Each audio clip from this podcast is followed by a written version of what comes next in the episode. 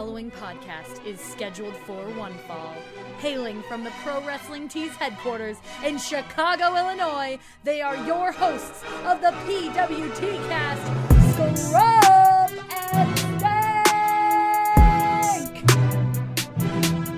Stank! Bang bang, what is up, you guys? Welcome to episode 25 of the PWT cast. My name is Scrump. And this is Stank. Stank, uh, you look like you're in pain right now. Oh, beauty is pain, they say. So for right. so we are recording this uh, mere hours before we leave to Miami for the Chris Jericho Rock and Roll Rager at Yeah. two. It's a it's a pretty big mouthful. The Chris Jericho cruise. We're going on the Jericho second cruise, one, yeah. the Jericho cruise, and uh, young David here got himself a, a nice fresh haircut. And Oh, why so don't why don't you explain to the people at home uh, what I walked into? Well, so last year I thought I was going to do something pretty interesting with my hair, and it's something I always wanted to do. I ended up getting cornrows, which was maybe a little bit of a mistake. Um, they looked great. They looked great. They didn't feel great. Everyone was all the all the ladies I consulted said, "Oh, your hair's going to hurt. Your scalp is going to be pulled in all different directions." And I just kept thinking, you know, if Kim Kardashian can do it, surely I can. But You are the Kim Kardashian of pro wrestling tees. I like to think that. Um, but no, I got I got on the boat and it was it was so painful. I ended up clipping out all my braids and then I ended up shaving my head. Right, but that kind of set a precedent where now everyone is going to expect me to show up at the airport in a ridiculous hairdo that I don't normally wear. So we went uh, we went for a couple different looks you know prototypes. We, we were talking about Jerry curl. We were talking about uh, perms, and then we settled on mullet. And so what I wanted to do was get an action mullet, which I think I've got right now. It, it's a pretty sweet looking mullet. Like I walked in and I was like, Yeah. amazing. I've got the sides shaved. I've got the lines carved in it, and I thought, you know, it looks nice. But what would take it to the next level would be uh, frosted streaks through it. So Berto came in. He came over to Stankonia here, and uh, I had a, frosting cap on my head, and you, it's this like plastic cap, and then you got to pull strands of hair out, and then they bleach it. But anyone that knows me knows my head is ginormous. So this cap was very ill fitting, and we just weren't getting great hair. So uh, we're still debating whether we're going to frost the tips now. We might start over. We might just go as is. Listen, you look like you're in so much pain. I There was so much ripping. yeah, I mean, you kept saying there was so much ripping, and it was funny because you'd grab random strands of hair, and you're like, "There's nothing here," but it would be bigger ones. Yeah. and then the ones where you were like, "This hurts so much. That's so much hair." Was like, Yeah. a tiny little strand. Uh, but like you said, pain is beauty. Yeah. And uh, welcome all loose, new listeners, and uh, thank you to all old listeners. There's plenty of stories like that about the uh, the hijinks that David and I get to.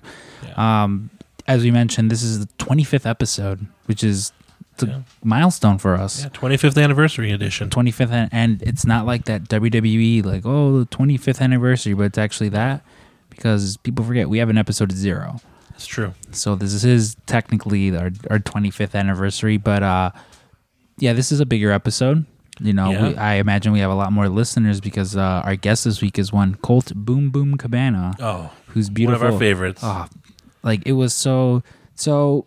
I, we got into it a little bit on the podcast, but like it was it's just so crazy to me, so surreal to me, um, that in the short time that we've been doing this, that we've been able to talk to. Well, I I talked to Kevin Smith, Yeah. but Kevin Smith and Colt Cabana, who are like the people that got me into podcasting, Yeah. like you know short of like have short of them and joe rogan you know, it's almost the the infinity gauntlet Yeah, when it comes complete. to like like the pioneers, first off of regular podcasting, Kevin Smith was one of the first. exactly Uh, and then uh, you know now he's. I mean, most people think of him as like the SModCo guy. Mm-hmm. You know, and then when it comes to wrestling podcasts, Colt was one of the first and one of the best. yeah you know now everyone has the interview style format that they sort of borrowed have borrowed from Colt and he's kind of straight away from that you hear him talk about you know he's he's bringing it back this week you Yeah. know he talked about it on his show he talked about it with Marty and Sarah he was on Marty and Sarah's show as well and Yep. It was uh, it was there was some overlap. there was some overlap. Yeah, I was like, oh man, Cabana hitting all the all the fun uh, Chicago podcasts this week. Uh, yeah, it was just it was fun. It was fun getting to talk to him, and like I could listening back to it. I, so I mentioned the other day with my buddy Braden, Braden Harrington of the Up Next podcast, who's Friend of a the show. friend of the show, whose instrumentals you hear at the beginning of the show, along with Sarah Joy Shockey's beautiful vocals. But I was talking to him. We're just general, just talking, and I was like, man, we need to. The next time we're together in the same city, we need to record again because I feel like I've gotten like a lot better as a podcaster. Sure. Since I feel like we both have. We're a lot more comfortable. Yeah, you listen to that first episode zero, and it's like, hello, this is uh, A lot Scrum, of, uh, um, this is Scrump and Stank. But no, yeah, like, I feel like we've both gotten way more comfortable. It's a lot more relaxed. Like obviously, when we have like a little bit more high profile guests, it's uh, it's a little bit more nerve wracking. Like Yeah. you know, the episode with Cabana was a lot of just like, uh, fuck, like don't say anything. St-. Like in the back of my head, I'm like, Yeah. don't say anything stupid. Don't well, say anything stupid. especially s- with Colt, he just doesn't do everyone's podcast. I mean, he he touches on it what during the interview, but like, you know, since he is like the one of the godfathers of wrestling podcasts, he gets asked on a lot of shows. So he was a big get for us, and so it was a good interview, though. yeah, it was really fun and like I so touching on like oh getting to see someone. I mean, we see Cabana every now and then, but another I got to see someone else who was like a really big influence me, especially when I was younger, which was uh, Atmosphere. We recorded with him the day of the Atmosphere concert, and fuck, it was so much fun. Like I I love Atmosphere. Uh, I got I probably got into like listening to podcasts and Colt around the same time. Is uh, going to see Atmosphere, and he's your brother's favorite artist. I remember him mentioning once. Uh, but yeah, it was like really cool. I I did this thing where I showed up.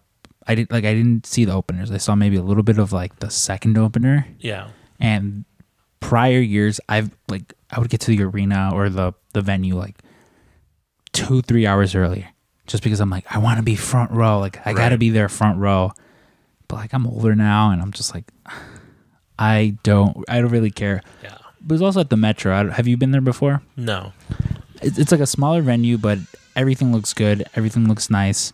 Um, and so even though I was like stuck in the back, it was still like a pretty good view of everything. Yeah. And it was like at the end of the night, I was just like, fuck, man. Like I love atmosphere. I also bought I bought myself a sweater. did you? I- How much was it? it was like fifty dollars. How much was it, or how much should it have been? Because you know we know uh, we know some trade secrets, so I know how much it should have been. Yeah, we know how much those things cost. Yeah, well, which was like funny too, because I go up to the guy and I'm like, "Oh, the the merch guy," and I'm like, "Are those uh unisex or like fitted sweaters?" And he looks at me and just goes, "I don't know, man. They're fucking sweaters." Like, in I could have been a smartass and been like, "There's five items there. You should know everything about those." yeah, it's not that hard. Yeah, definitely not. Like you should know everything about those five items that you're selling. But I mean, hey, semantics. You know, I I wasn't gonna fucking sit there and fight with the dude and Right. argue with the dude. Um, yeah, I had a lot of fun and uh, it was just kind of like a nice theme for the week. Like Cabana, we know, get to Yep. record with Cabana one day, and then I go to see Atmosphere in concert. I was afraid I was gonna run into an ex girlfriend there. Yeah, I mean, you've been doing that a lot lately. yeah, I've been I don't know what it is, you know, it's it's just a theme, you know. Chicago as big of a city as it is, Still pretty small. still pretty small. um, but yeah, it's it's the day before the cruise essentially that we leave and I'm pretty excited. We had fun last year and Yeah. we talked about how next week's episode is going to be a nice little like vlog style episode. Yeah, we're do, we're gonna do a little freestyling on the boat. You know, hopefully we'll get a lot of little uh, interactions with the people on there. Um, I hear we have a great story that I'm not gonna spoil, but Ooh, yeah, so next week I'm we're gonna we're gonna start it off with a bang. We're to start off with a bang. So, uh, the idea behind this episode was, well, we'll just talk a little bit with everybody, you know, as the cruise goes. Try to get Ryan on there. Yeah. I mean, get them all liquored up. yeah. So for those of you unaware, if this is your first time listening, uh, Ryan Barkin, CEO, founder, whatever of Pro Wrestling Tees. When we came to him with this idea, and we touched on it on, on the episode, but uh, he said he would not be on the show, not to ask him. Yeah, So of course, that was like his one condition. his one condition, along with like two other ones, but yeah, we're like, Okay, so you're on episode 100 then. So he has agreed to be on episode 100, which is like tentative, tentatively scheduled for, um, what was it? Like I don't remember. I think it was like June. No, it was like July, July something. 2021. Yeah. Partially because I think he doesn't think we were going to make it that far. But we got a few episodes under our belt and uh, we're chugging right along. I mean, we're 25% of the way through. Well, 24%. Yeah. Uh, yeah. Yeah. No, 25. Yeah, we're a quarter of the way through. So no sweat. Yeah, no sweat. I'm I'm pretty sure we'll get there. Like I mentioned, we have some we have some fun guests lined up for the cruise that we've Some surprises. yeah, I mean we don't want to say who because, you know, it's it's always easy to like, oh yeah, or you know, we're going to talk to so and so and so and so, which is what we didn't do prior to All In because prior to All In like we were supposed to interview Cody, the Yeah. Bucks, And Kenny, Marty Scurll. and they they were all lined up ready to go and just you know it was a big weekend Mm-hmm. they had a lot of commitments and then you know between that and Starrcast overlapping stuff just the time was so bad and we didn't want to be the reason they were late for stuff Mm-hmm. so uh, yeah we don't want to overpromise underdeliver Yeah, so we've tried not to do that with this. That's why, like, we, you know, Yeah. Colt was a busy guy. We weren't. It wasn't even until day of that we got like yeah confirmation that like, okay, we were going to record with him. But yeah, we have some pretty guests, some pretty fun guests lined up. But none funner than Colt Cabana. All right, this interview was really fun, and we'll uh, we'll just stop beating around the bush and get to this week's episode with none other than Colt Boom Boom Cabana.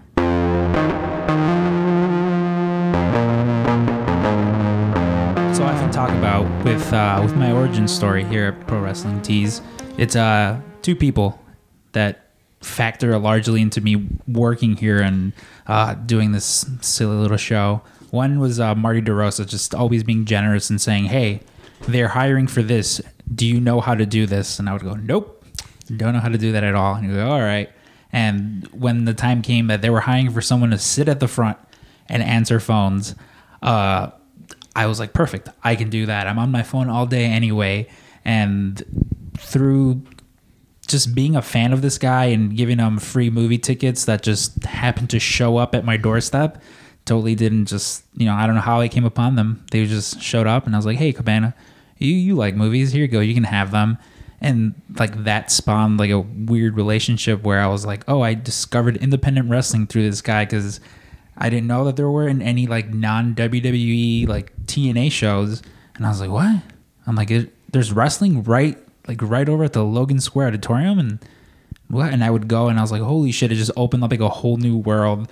Uh, and then like even when like Pro Wrestling Tees was about to start, there was like a specific email from Ryan where he was like, "Hey, uh, because there was one pay per view I was at, I think it was like Extreme Rules, where I sat like second or third row, and I had a giant Colt Cabana shirt that was like custom made, and Ryan's like, "Hey, we're uh, we're working on this project. Uh, could we use that design for this?" And I was like, "Yeah, sure." And then, like months later, Pro Wrestling teases up. Um, but yeah, let's just let's get right to it. Our guest this week Let's is get right to it. let's get it's, it's Colt That's our two minute ramble. yeah, let's Jeez. jump into it Yeah, I'm sorry. I, I tend to just like ramble a lot on here. I was. The ramble cast. It is the ramble. Well, it's always funny too because we talk about how like it's the pro wrestling T cast, PWT cast, and like we don't really talk that much wrestling. very seldom You don't talk wrestling. You don't talk t-shirts. Do you talk t-shirts at least? We talk, Very seldom. Yeah. No, no, we talk t-shirts. Well, Sometimes. yeah, but like like we had Effie on, and Effie's the most amazing person Yeah. ever. Like we, what am I, chop liver? well, you are too. I just spent like two minutes hyping you Oh, up. yeah, but uh, you said he was the most amazing person. Well, Well, listen, Effie doesn't have billboards of him across town. Well, then he, don't say he's the most amazing person. yeah you and brian urlacher are fighting each other for the most billboards That's in right. That's right. I used to have a joke that it was between me and Mancow, and every time One Hour Tees would put up a, a billboard of me, it was like a good thing for the city because we would take one down of Mancow. Um, but now it's between me and Urlacher. Yeah. Who do you think has more hair? oh, definitely, Definitely you. you. Beautiful Thank you. hair. and it looks so natural This is real. yeah It's funny because you, you replaced Ryan's wife. Ryan's wife used to be up on all the billboards. It was like a drawing of her, like a cartoon drawing of her. Yeah. And then all of a sudden, command. what- I think what was cool is I don't, they don't have them anymore. Was if you used to go to the movie theater over on like Western and Logan, you just hear, "Hey, I'm Colt Cabana." Like, go over to One Hour Tees. I remember when that happened. I was like, "What the fuck?" Yeah, I did a voiceover for it, and I had to edit it down. I remember he's like Ryan was like, hey, we need audio of you like promoting one hour tees. It's got to be like nine seconds. and I was like thinking about like, okay, I got to get over myself. I got to get over I'm a wrestler. I got to get over I'm world traveled. And then also like, I guess talk about one hour tees. How how often do people recognize you from the billboards?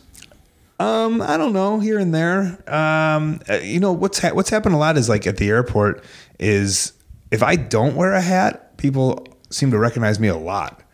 And the problem is, is I always wear a hat, and then I've realized like once I take it off, like people always come up to me and be like, "Oh, man!" It's happened to me a lot, like as I don't wear a hat. So I think that's my problem is I wear a hat a lot.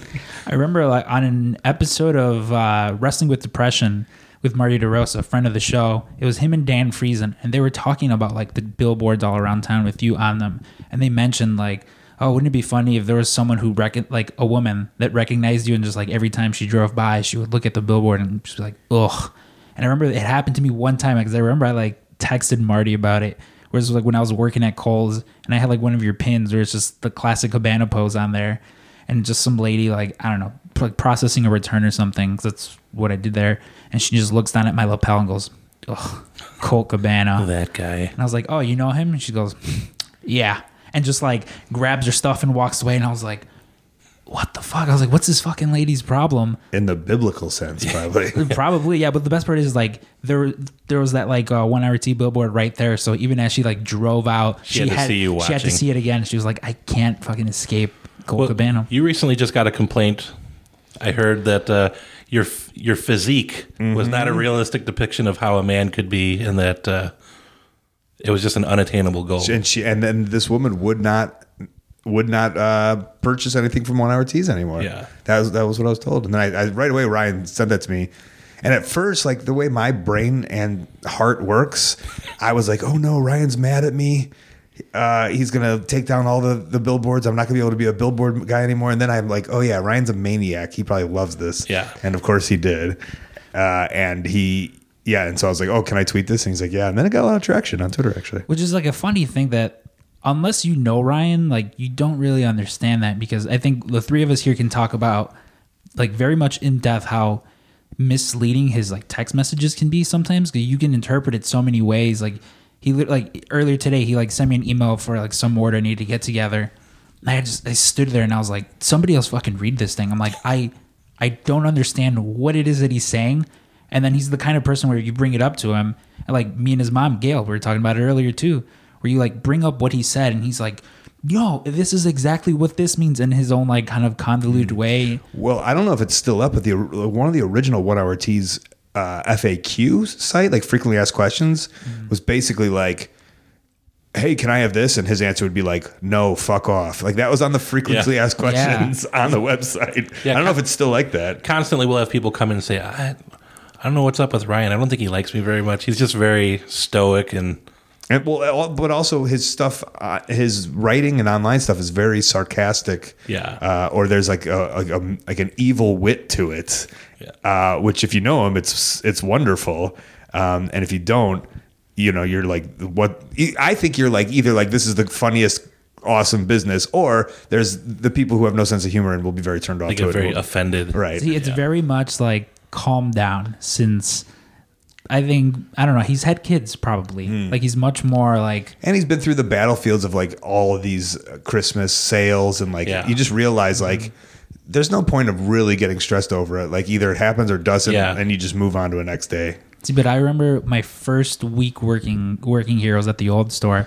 There was like some customer who, uh, you know, Maggie, who, who works here. She's like our customer She works service. here because of me. she works here because of you. She was a fan of mine. Funny enough, I was going to bring that up when you did the. There's a picture of uh Yeah, the first there, live yeah. podcast, and I'm right there. I'm like right next to her. It's like, you know, who would thunk it? Like you know, in a few years we're like working right next to each other. But it was like first weekend. She's like the sweetest person Mm-hmm. ever. Like literally, like nice, one of the nicest person ever. And it's like some customers just being like a total dick to like to Maggie of all people. And Ryan comes out of his office and he's like, "What's the problem?" And the guy's like, "Oh, Maggie, blah blah blah." He, Like, he's just swearing and cursing up a storm. He's like, "Oh, she's a bitch." He's like, "Oh, she's a bitch." Cool. Grabs the man's order right off the counter and just throws it outside. It's like raining too, and he's like, "What the fuck, man?" And like at this point, like Chris and Frank and all the other printers just come out the back, and like when you see Frank, it's you're not gonna want to fuck with this guy. And he's like, get the fuck out of my store, dude. He goes, don't ever talk to my employees like that. And just walks back to his office. And the guy kind of just stands around as if we're gonna be like, oh, sorry, sir, let us get that reprinted for you. And he just like stands around, looks at us, and we're like, yeah, Aw. like. What did Maggie do? Did she love it? Yeah, Maggie was like, Ryan, you didn't have to do that, and he was just like, no, fuck that guy. but it's like he's such like a he's so generous. He's very generous, very like He's very down for his yeah. people. Which like, I mean, how many you um how many jobs did you have you guys had where like, I mean, you can see how he treats us. Like he'll we went on the Jericho cruise two years ago, and he he was his dad. He he was him and like his like twelve kids just walking around taking care of all of us and. Like I don't know too many people that own their own or who run a business who would just like, yeah, come on, guys, let's all go on this vacation and and Let's go to nice restaurants and hang out with uh, wrestlers all day. You know? Sorry. Yeah, the business is, is no, the business is his business is is going really well. He's been afforded to do that, and then when that happens, uh, it's kind of like you could tell if someone like what kind of person they really are, and so you know you. Re- I, and I do think that with with money too, money and fame, like when people get money and fame, and then you see who they are as a real person, it really comes out, and you can tell with Ryan. Uh, although he's hid from the fame, uh, although he, I was imp- impressed how much he talked on that documentary, um, or that he even wanted to do it.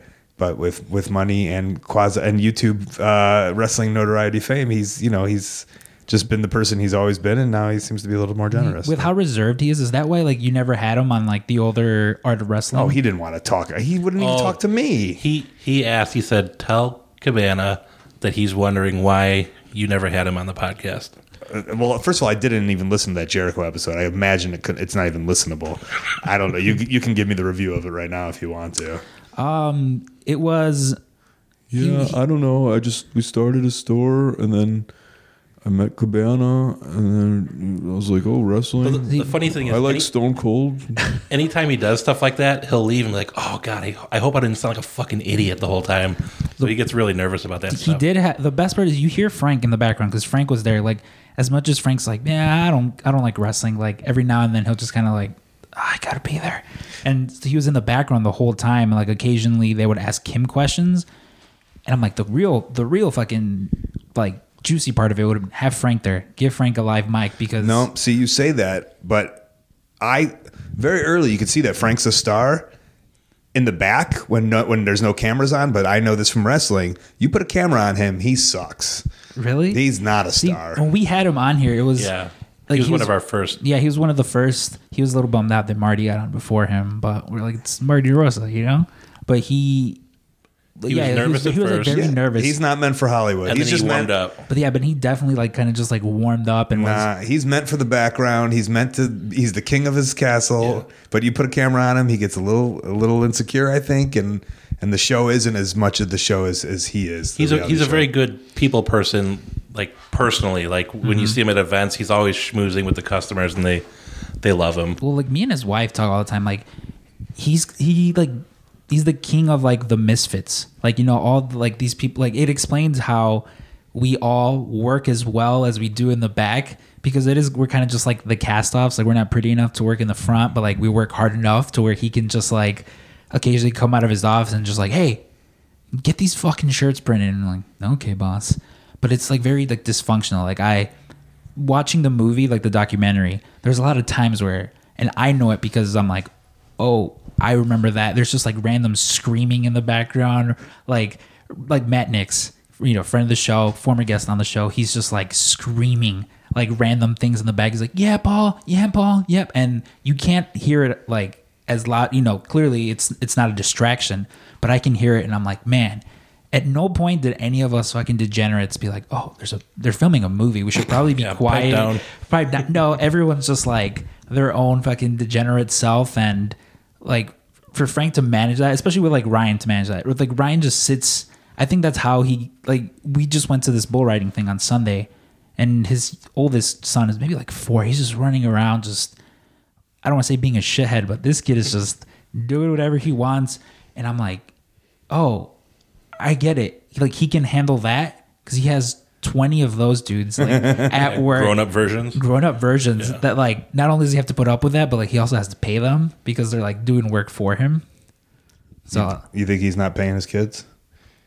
I think his kids are gonna be working. You know, as, as soon as they can, they're gonna be working for free. They're gonna be like, Dad, I just want to. I want to go fucking play softball with my friends.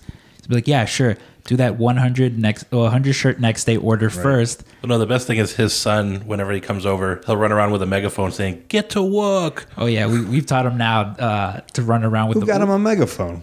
Ryan has a megaphone in, in his office. You know how that guy's office is. The other day we had a flood here at the shop.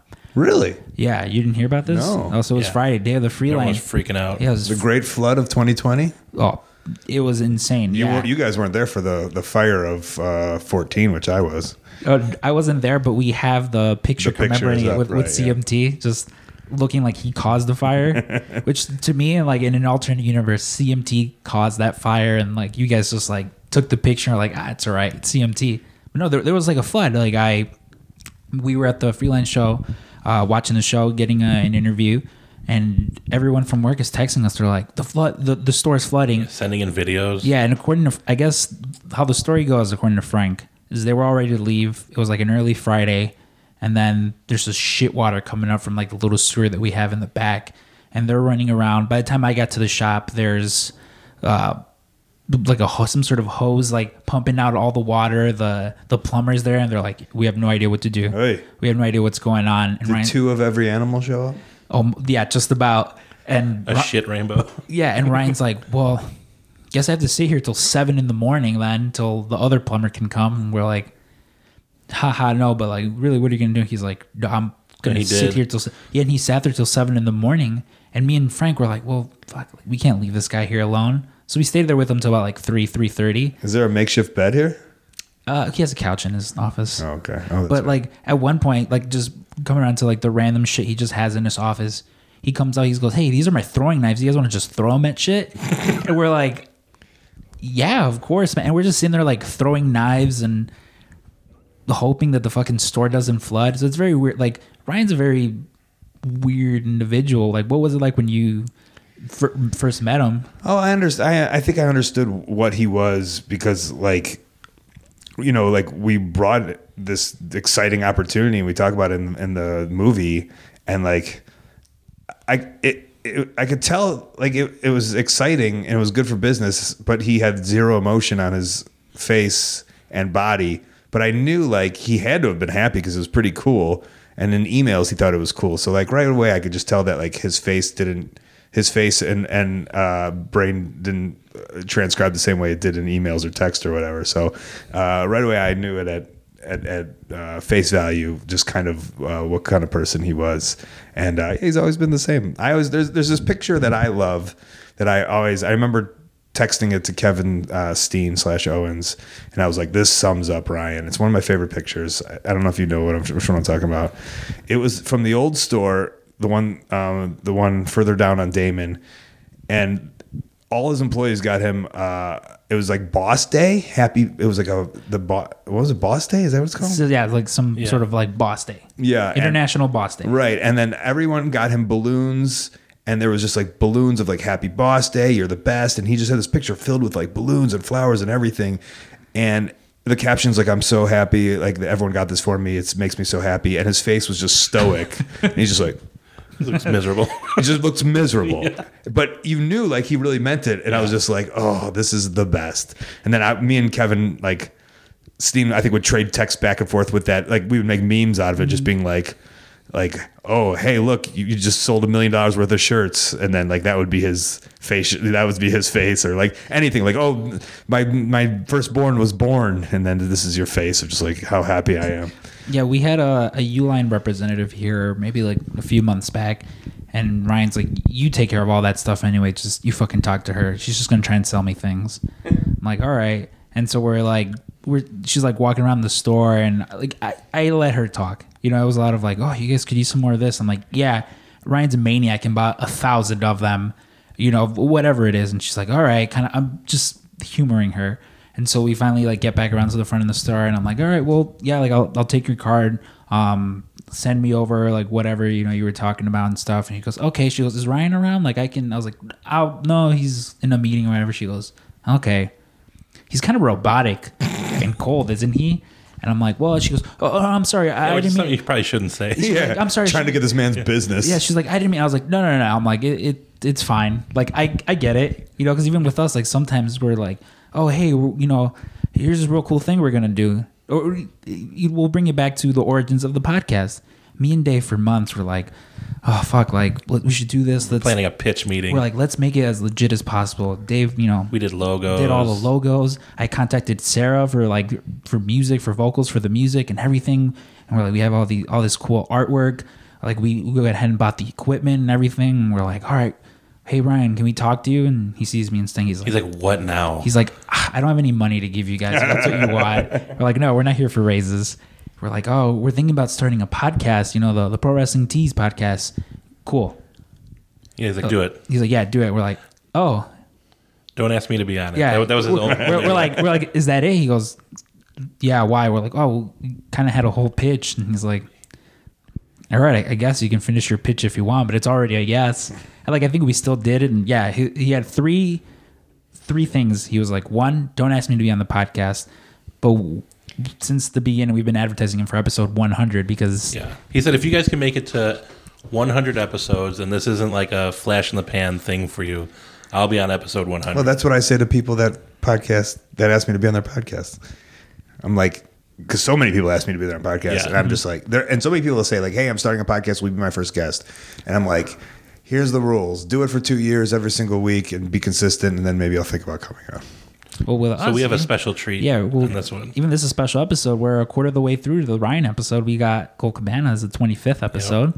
But yeah, like I mean, with us, that's like one thing I was talking to uh, John Pollock and Wai Ting uh, for their like Christmas show, and they're like, "Oh, you you know, even podcasting. What's one of the the more fun things about it?"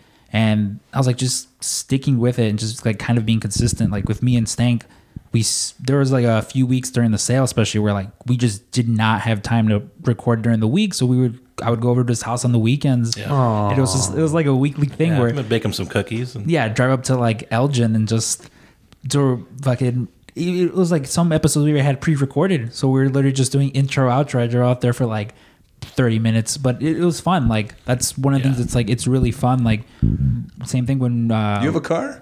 yeah, I have a car. Damn, yeah, he's making that around. PWT money. Yeah, well, that's the thing. Like, I'll always say, like, I'm so grateful. Like, I mean, like, you inadvertently helped me get the job from just like, I guess I don't know. I I always tried to like not be one of those creepy, like, lingering like wrestling fans. Like, I don't know, you and Marty would always like sneak me into your uh, live comedy shows. Yeah, I, I took to you very early because uh, you were young and oh, and and there was something about you were like my neighbor basically, and um, I don't know. I just thought it was cute, and I thought you were cute in like a non in a non pedo way. uh, you just had a fun spirit, and I always just remember when I was sixteen because I think that's when I probably met you. You uh, 15. 18. I just like Were turned you 18. 18? Yeah. Okay. I just remember when I was that age, like if I had met a- a wrestler that I knew who they were, like I, I, I understood how important that would be. And so I had that same, you know, with you and other people Mm-hmm. along, but especially people who are young and like wrestling. Um, it's just easy to just be nice to them. And so obviously it had a, lo- a long effect on it or so, you know, uh, Yeah. or whatever. But like I'm like and I'll also I'll always say but like thanks to like Cole Man and Marty just being cool as fuck. Like I was able to get this job and I'm like oh, you I'm got a like car? I, I had two. I'm on my second one. I I got two cars? I up well no I upgraded the, Oh. the other one that I had. But yeah, it's like it's just like it's such a weird like whirlwind of like So things. you're that making real happen. money, huh? I'm making real money. How old are you that now? cheddar. Uh, 26. That's not bad. How old are you? 38. I know you're making money. You're making graphic money. I'm making okay, money. I'm not complaining. Do you guys talk? Do you guys in, in the store talk about your? Is that a thing? Come on, let's No, get some so scoops. so he's in the back, and then I'm in the PWT room. Does everybody know what everybody makes? Uh, I think we all have a vague idea, but like what, what we like doing is comparing our 401ks and seeing like Ah, Well, I, really nerdy. so like the first because I I was working like up in the front, which was like fine, just answering phones, but I've never been at like I've never just been able to sit at a desk. Like I'm very much like, what can I do? I want to just be proactive, which I think that's what Frank saw, which is why he like took me to the back and took me under his wing. And I remember not that year, but like the next year after that, we were just constantly like working sixty hour work weeks. Uh, like Frank pulled me aside like at the end of the year. He goes, "Hey man," he goes, uh, "You know how much you made this year?" I was like, "No, no, no." He goes, uh, well, Ryan obviously makes the most money. I'm like, yeah. He goes, then I make the most money. Next, you know, Frank makes the most money after that. I was like, okay. He goes, this year you made the most after me.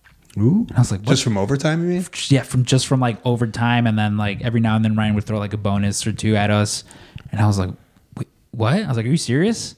And then that's when I went and got my car because I was like, oh, I'm like, yeah, I'm like, I have been saving a ton of money and essentially just been spending it on like traveling to like wrestling shows, which was always like the one thing that like when I first started working here was like the best because especially for like WrestleCons and stuff, Ryan would be like, hey, do you do you want to fly to WrestleCon and just get me all these autographs and I'll I'll pay for your hotel and I'll pay for and I'm like what I'm like you're like, sending "All right, I'm like Your, yeah new, your new nickname should be number three. well I always say that I'm the right hand of the right hand You're the, Yeah.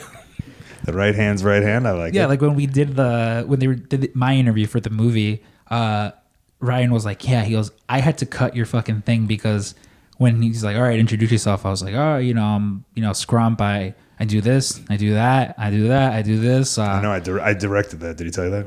did you Well, he showed me the long clip, and I was Mm-hmm. like, "This is what you got to cut." And there was a lot of stuff, and like I was just like, and Scrump's talking for twenty minutes about who he is. He'll cut half all of that. He's like, "Oh, okay, sorry." No, it's fine. Even like Marty was like, oh, he's like, they didn't even do Scrump. They just did Alberto. He's like, oh, he's like, you're big time in us. But I'm like, no, like it's, like it's weird. Like I, like there's been a few times you've called me like Alberto, and that's always weird. I always like, like when I, you introduce yourself as like Scott, I'm like, what the f- don't, well, that's that's weird. It's like hearing like your teacher use like their first name or something like that. But even here, like when we first started, the one thing Sting had to address on the podcast, Like I can't call you Scrump. he's like, I can't oh, call Oh, you really? Scrump. He's like, I gotta call you him Berto Berto. all the time. Well, that's the thing. I'm like, yeah, sure. I'm like, I have people in my life who like they've either just called me Scrump, Berto, Albert, like just so many different things that I'm like, yeah, sure. I'll, you know, as long as it's not like, hey, piece of shit. Well, Hey, stupid. Well, I mean, there's plenty of times where like, I've called you that before, yeah, you have. and you've accepted it. There's plenty of times. There was one time where we were in the back and Ryan's like, "Hey, stupid," and like calling Frank, and then like me and like three other people turn around, and Gail, who's our HR manager, and Ryan's mom, she's like, "You just gonna let that guy call you stupid?" I was like, "You're HR. Are you gonna fucking let that guy call me stupid?" And she's like, nah, I'm, I'm not gonna bother with him." She, do, do companies have to have an HR? Is that what it is? I don't know. What the fuck is she HR for? I mean, There's a lot of uh, HR I mean, I violations underst- going on. I understand why One Hour Tees needs HR. Yeah. and pro wrestling tees. Um, but I, I don't know. I didn't. It just seems like such a small little company, Ricky Deke company, that they wouldn't be one. But I guess if mom wants to do it, she could do it. Put it on her resume. what was it like meeting his parents? Because I know, like, once you meet his parents, it like a lot of Ryan kind of makes sense. Where you're just like, okay, you're like, I kind of get, I kind of get it. Oh, well, I yeah. Well, the uh, the dad had what was the dad's name? Rick. He's got a lot of Rick in him. Rick, Yeah. but Rick wasn't a like when I first started coming around. Gail was always around, so I always knew Gail, and she was sweet to me. I know what she can be, but she was, you know, I was a nice guy. Um, and then Rick was never around, and then you know, it was only in the last couple of years that he started put he put his his own office in one hour Which was it was originally Dave's. Yeah, that was my office. he got kicked out for the for the weird stuff. He's got some weird stuff in there too. Yeah, he does weird stuff in there. too. Yeah, that's a weird guy. Yeah, like he he comes up to me the other day. He goes, he, mind you, he, he has a Laffy Taffy, the candy in his hand. He goes, hey, check this out. Opens his mouth. He's missing a fucking tooth. I was like, what? It's gross. He goes, yeah, I was eating a Laffy Taffy the other day. Cracked my molar. Had to get it taken out. Yikes! I'm like, all right, then what are you fucking doing eating another one? He's like, I don't know. I'll lose another tooth. And just walks away. And I'm like, what? Like, you sound like a sociopath, sir. Like, don't eat that Laffy Taffy, especially if, like, you just broke a molar. Yeah, but if, if you see him, he definitely he walks around with that same Bravado? Oh no nothing nothing in the eyes like he's he's a shark on legs, and then he goes, "Huh, what's up? What's going on? Cool." And then he'll like walk out, and you've had not a meaningful conversation with him. It's just, "Oh, cool." One of my one of my favorite things is seeing him and his brother, him Ryan's brother Nick, who he'll go to a lot of the wrestling shows. And Nick's favorite thing to do is at some point of the night he'll like lean over to Ryan, it, mostly like AEW like Ring of Honor shows. He'll be like, man, so much of this is because of you. He goes, I'm so proud of you, big brother. I love you. Aw. And then Rick will occasionally just like, well, if it wasn't for me, then he wouldn't. Then none of this would be here because uh, Ryan came out of my balls, and because of that, now all of this is here. So you should really be thanking me. And I'm like 100% convinced Nick does that just for that sole purpose of like not being genuinely proud of his brother, but instead of just like trying to rile up his dad. Take a jab at his father Yeah. and his and his father's balls. Speaking of balls, um, I saw that you rang in the new year with a special kiss. Sure did. How'd that How'd that work out for you? Oh, good. Sold some T-shirts. I hope. I should have put some dick kisser. Uh, yeah, uh, yeah. I kissed Joey Ryan. It was midnight. I was wrestling at bar wrestling, and uh, Joey Ryan was in the match along with David Arquette, R.J. City, and a couple other guys from Southern California. And uh, you know, my tag team partner essentially was Joey Ryan's penis. I don't. Think Joey Ryan's not even a wrestler anymore. His penis is the big star, and so I was. Uh, I thought that that would be the right way to kiss. Uh, get my New Year's kiss. Would be Very sweet. Yeah.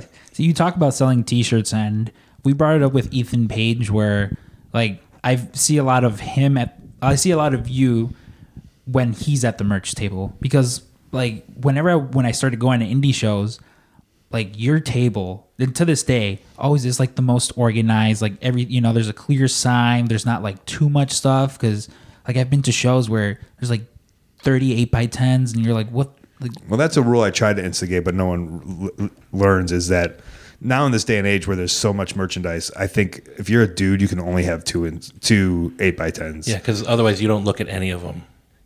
Well, I just don't. I, it's for table space. Yeah. Like if you're a girl, I get it. Like all these pervs want these eight by tens. They want the pictures. Uh, put out as many pictures as you want. That's what's selling. But if you're a guy, if you're a guy and someone wants your picture, they just want a signed picture of you. You don't have to put out seven pictures, and then you're taking up all the table space. So uh, I do try to keep it to two. But yes, uh, I mean I've been merching for almost 20 years now, so which should be my new T-shirt. So um, I, I have a lot of like nitpicking. There's a lot of stuff that like I'm very it's very important to me and it could, like it is essentially my business is like going out there and being at the merch stand and trying to sell my stuff um, before it was even a thing you know it used to be just me and maybe M Dog and maybe Chris Hero at the merch stand and that was it and now every wrestler is there so um, but I am very like uh, nitpicky about how I want my shirts folded, how I want it organized, how I want everything looking. And also, there's proper etiquette. You know, there's been years of people like, buy my stuff. Hey, fucker, buy. You know, like those kind of wrestlers, or people just being loud, or people uh, uh, like upselling or resell, you know, like, or, or take. I've seen wrestlers. Uh, if someone wanted a medium, they would take a large and then take the tag off and sell them that shirt and say that's a medium.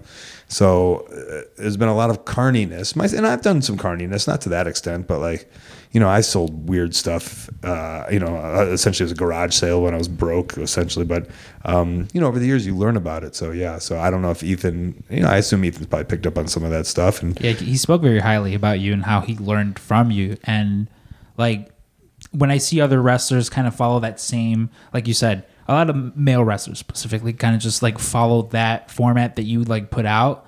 I'm like, man, like it, it does just look a lot better like that. And you mentioned like etiquette too. I've been at shows with you, where like over by the merch table, and yeah, every time someone comes up, you know, it's the, oh hi, hello, what's your name? And you, you start you just talk to them instead of just what can I get for you? Okay, here you go. Mm-hmm. Because like I very rarely, there's been very few wrestlers where I've gone up there like oh hey hi, and they're just like what can I get for you? And I'm like oh okay.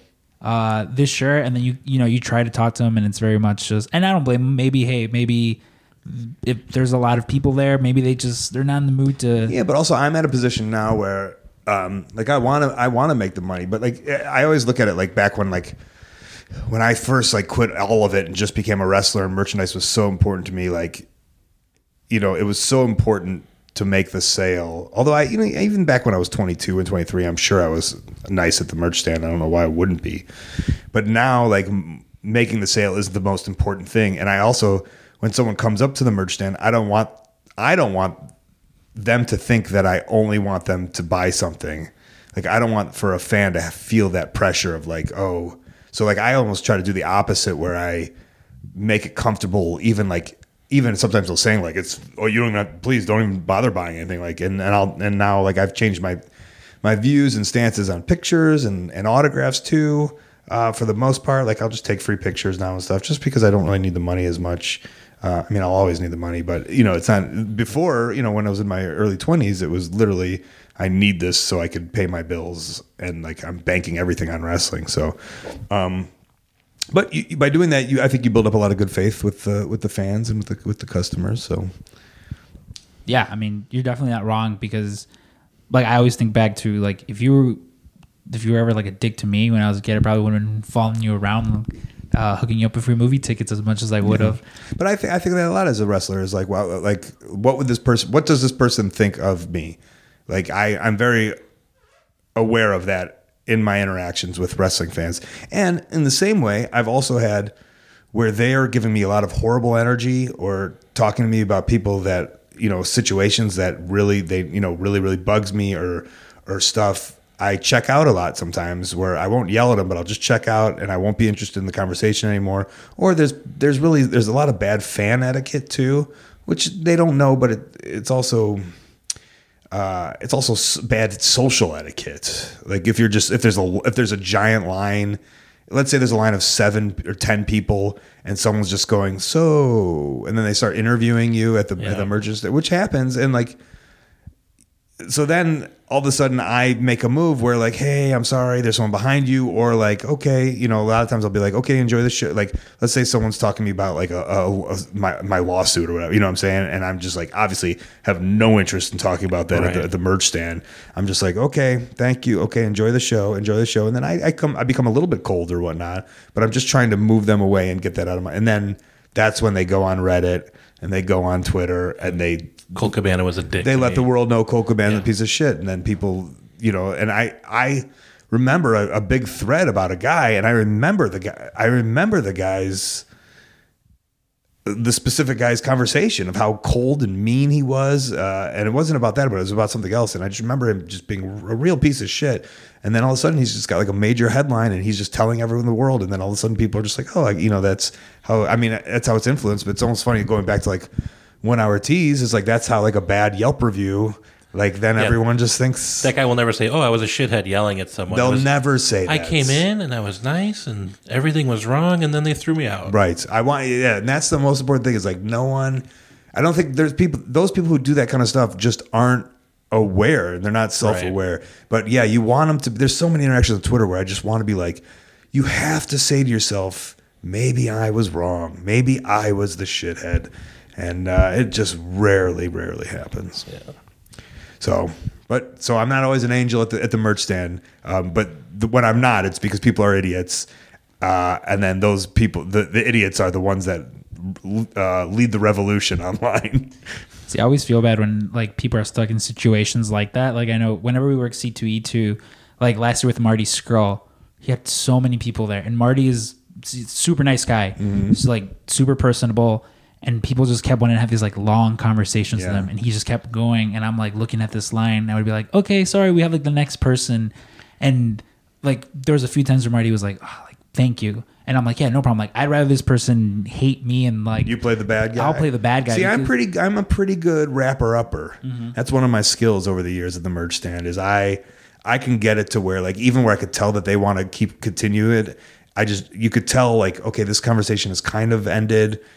It, it can't go any further. There's people waiting, and I, I have a good I have I have a good way of talking to wrap to kind of wrap it and put a bow tie up, and hopefully that they don't feel like I'm an asshole and they feel fulfilled within the conversation. Yeah, because it's we do a lot of meet and greets, and you'll see a lot of people that you know, like the rest of their meeting, that's like their whole world, and they're like, "Oh, there was this time I had you know stomach cancer, and you made me," and they're genuine moments, and they really want to share them with like their hero. But you know, when you multiply that times like 350 people lining up, you got to move along a little bit, you know. I always tell the story that when the first time I met Kurt Angle, there's two women in front of me, just completely calm and cool the whole time. Like, and then the minute they get up to meet him, they both burst into tears, like full on, just as you just told them, like, hey, like your parents just passed away, like full on tears, and they're like, thank you, Kurt, thanks so much. Like one of them did like the bowing thing to him, and poor Kurt was just like, like red, like he's just like, oh, okay. He's like, don't cry, like it's it's okay, and like I, I just I felt so bad because like wh- what do you do in that instance? You know, like there's these people crying and telling you like, "Oh, thank you, thank you so much." And aside from saying like, "Yeah, like you're welcome," like, and I appreciate you, it's like. I feel like maybe that's kind of like that, like that fan etiquette where you talk, and I, I mean, some people are just That's okay. I think I that's happened to me where I, Yeah, I you got a bunch of super fans. Yeah, I'll go around and I'll hug them. That's not a problem. Like I think I'll also now in this day and age, I'll like ask for consent for hugging, and I do like that. Now it's so funny. Like t- 15, 20 years ago, you know, some people would just come up and kiss you on the cheek, or kiss you, you know, slap your ass or whatever. And now, you know, in the last, I'd say a couple of years, people will like. Hey, is it okay if I kiss you on the cheek? Is May it I okay slap if I hug ass? you? Yeah, may I slap may may I let you sign my tits? Yeah, and it's like, um, which I, I when I'm in wrestling mode, I never really mind. Like in my head, like if I'm a wrestler and I'm being Colt Cabana, like in that instance, and someone comes up and slaps my ass, or even like even whatever, like I don't want to say grabs my dick or whatever. Like in my head, it's like I'm it's, I'm not even me, so it's not even real. Like Right. it's just I'm this is a fake Colt Cabana wrestler, so I never get upset with it. But I think it's cool that some nowadays people will ask. Um, but I don't mind uh, going over and hugging someone and consoling somebody, not at all. Uh, but it can't be a 45 minute c- consultation. Right. But also, I'm not uh, Kurt Angle famous, or you know, I wasn't on TV for Yeah, 15 you're years. more famous than Kurt. Thank exactly. Yeah. I'm more famous. How many Kurt Angle billboards are there in Chicago? Exactly. Exactly. See, you mentioned Colt Cabana, the wrestler. One of my favorite Colt Cabana, the wrestler things uh, that I've seen at multiple shows is when someone's on their phone, like in the front row, you will go and you will just take it. And there was like, it's just, it's the best. Were you, were you at the AEW one Yes, where the I- guy got super pissed at me? Yes, I was. And then tried to like, yeah, he he basically threatened AEW, and I was like, fuck, this guy has no sense of humor. yeah, because But he he was a guy who, and there are as a wrestler, there's people who just like naturally, and that was hard because with fame or with popularity, you know, for years I was just like everyone liked me because I was this fun wrestler, and then the more you get up on the pedestals, people start hating you, and so that was a guy who just hated me. He's somebody who hated me just in general, and then. For me to be a guy who does a thing to him from someone who he hates, How dare you. Yeah, Yeah. See, I'm always like a very big proponent of like, if we're at a wrestling show, you got to boo the heels and you got to cheer the baby faces. And so, like, when I, s- like, yeah, I know exactly the guy you're talking about. And he's very much like, he was like that with other people, but whenever it was you, he was always kind of just like, like the boo boo stinky face. Yeah, and I'm yeah, like, yeah. oh, come on. That's just, it's the best. I didn't realize that until after that. I just saw a guy on a phone, you know, front row, literally on his phone for probably 20 seconds at that point. I was like, well, this is annoying.